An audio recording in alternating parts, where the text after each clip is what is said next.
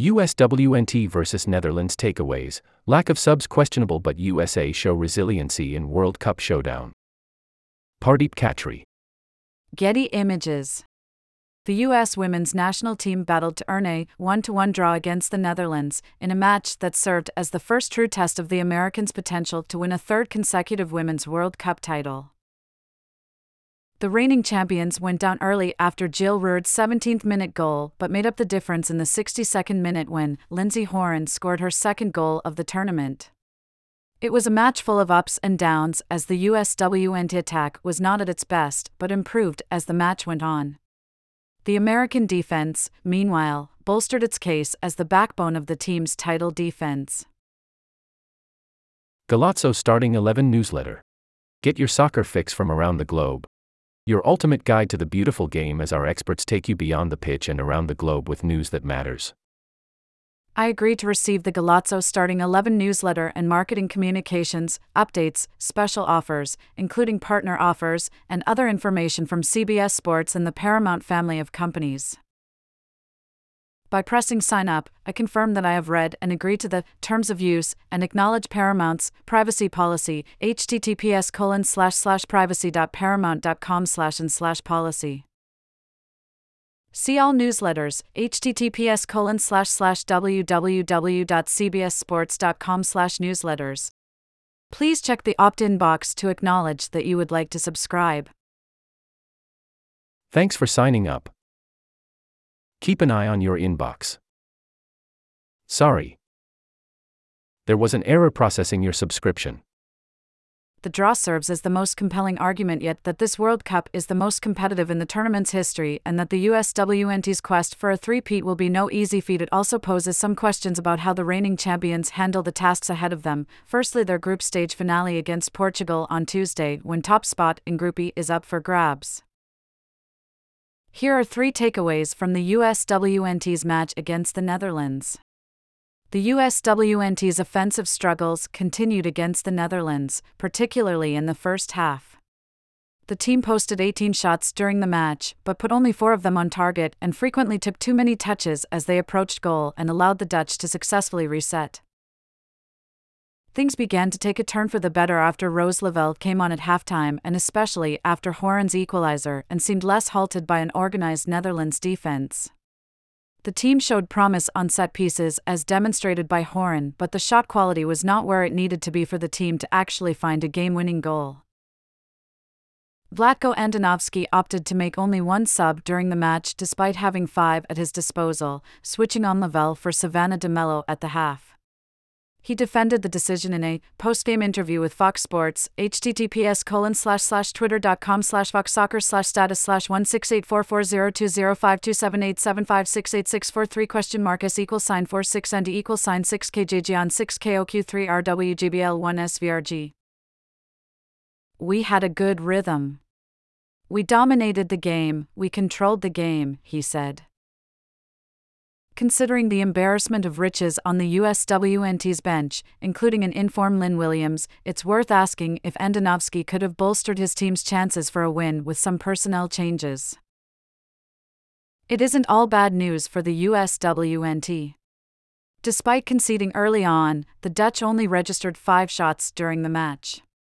Ruurd's strike was the Netherlands' lone shot on goal, which only had an expected goals X G tally of zero point zero five. The Dutch attack was barely present in the second half, especially as the U S W N T's attack ramped up its efforts with a half hour left on the clock. Those five shots remain the only opportunities the American defense has conceded so far. Vietnam did not have a single one in the U S W N T's opener. The backline combination of Emily Fox, Julie Ertz, Naomi Germa and Crystal Dunn has only played twice together, but the group plus defensive midfielder Andy Sullivan are meeting the moments so far. Andonovski acknowledged their efforts post-match. I don't remember more than three shots, he said. That's a great team though that we just faced, and to keep that team on three shots in one hundred minutes, that's a good performance. The defensive unit's strengths provide a crucial foundation as the U S W N T looks to improve during the World Cup and seem to be the key to their success so far. three. U S W N T show resilience. The road to World Cup glory is always full of trials and tribulations, and one intangible quality usually helps a team in need of a spark: belief. Only four players who started the two thousand nineteen final against the Netherlands made the lineup, which meant a relatively inexperienced U S W N T had to power through from a losing position in one of the biggest tests of their career.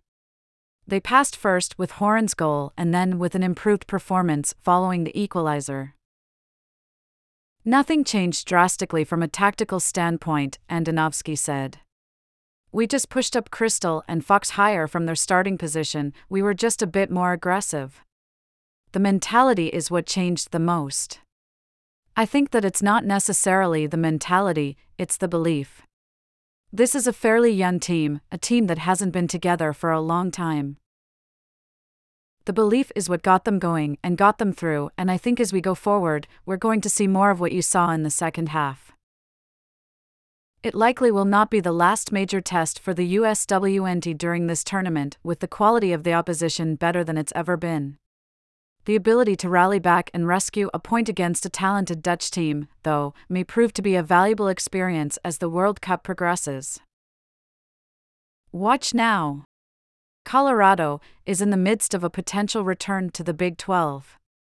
On the heels of reports Wednesday afternoon that C U is engaged in what may be final talks setting the stage for the Buffaloes to leave the Pac twelve, the Big twelve's university presidents Wednesday night voted unanimously to approve membership for Colorado should it formally apply, sources close to the process tell to C B S Sports' Dennis Dodd.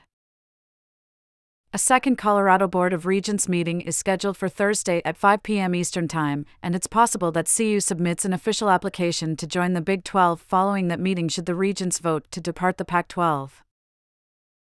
The Buffaloes have long been considered a priority expansion target for the Big twelve, which held substantive talks with Colorado earlier this offseason, multiple sources told Dodd in May.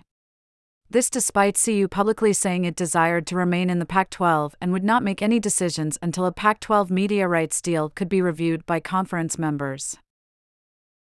C B S Sports learned Wednesday that interest between the parties increased in recent days. Should the Buffaloes rejoin the Big twelve, they would be the only addition to the conference at the present time, sources tell C B S Sports. "I have no comment other than what I said last week," Colorado Athletic Director Rick George told Dodd in late May about the school's potential interest in the Big twelve. "We are proud members of the Pac twelve. In a perfect world, we'd love to be in the Pac twelve, but we also have to do what is right for Colorado at the end of the day." Joining the Big Six Conference in nineteen forty-seven and remaining with the expanded league for a span of sixty-three years, C U was a founding member of the Big twelve in nineteen ninety-six and remained in the conference until it departed for the Pac twelve ahead of the two thousand eleven season. At the time, many were surprised Colorado left for the Pac twelve at all, given its history affiliated with the Big twelve. Will the Big twelve expand further? The Big twelve officially added four new members, B Y U, Cincinnati, Houston, and U C F, on July first as a means of rebuilding its conference following the scheduled departures of Texas and Oklahoma to the S E C on July first, twenty twenty-four. The league will consist of fourteen teams for the twenty twenty-three season before dropping to twelve in twenty twenty-four once U T and O U exit. It is believed the Big twelve has been considering further expansion, not only making overtures to other Pac twelve programs, but also basketball powerhouses like UConn and Gonzaga, Dodd reported in June. League Commissioner Brett Yormark confirmed at Big twelve Media Days earlier this month that he would prefer to remain at fourteen teams, which would require the addition of two schools after the Longhorns and Sooners depart the Buffaloes and another program. Yormark also said he admired the branding efforts at Colorado. The Buffs football program made headlines this offseason by hiring former N F L star Deion Sanders as the team's coach.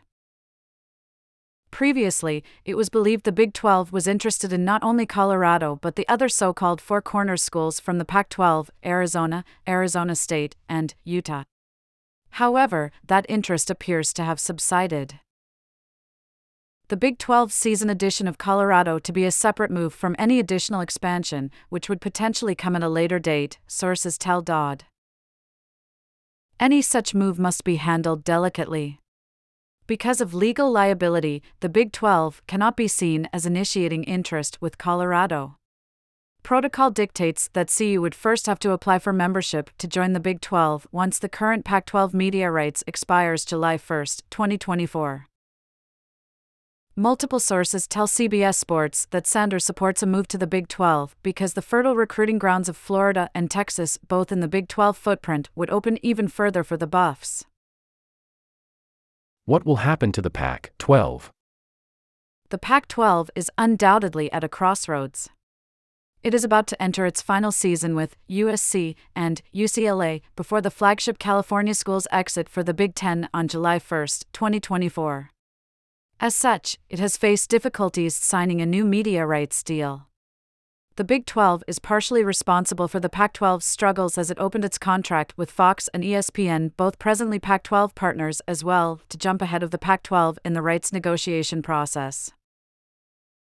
The Big twelve secured a two point three billion dollars media rights deal with Fox and E S P N through the twenty thirty to thirty-one athletic season. Conference teams will earn an average of thirty-one point seven million dollars annually from the networks as part of the deal, and Colorado is expected to receive a full share upon its arrival should it finalize its return to the league.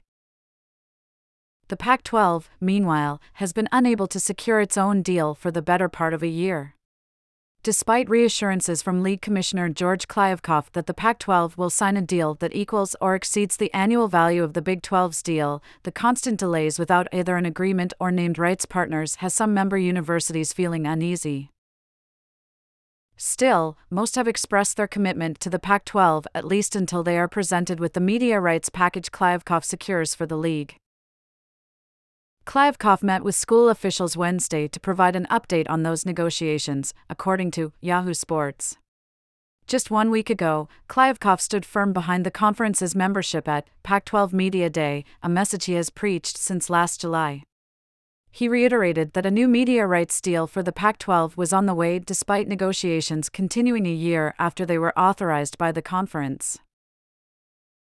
"Our schools are committed to each other and to the Pac twelve," Kliavkoff said.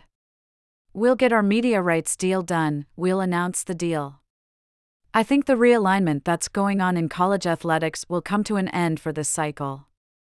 The truth is we've got bigger fish to fry." There are incredible opportunities and also challenges in front of college athletics, and I need to be able to work with all of my colleagues in Division one and particularly in the A five, and we'll do that. We'll move past all the bitter squabbling of the last year, and we'll work together to make college athletics better.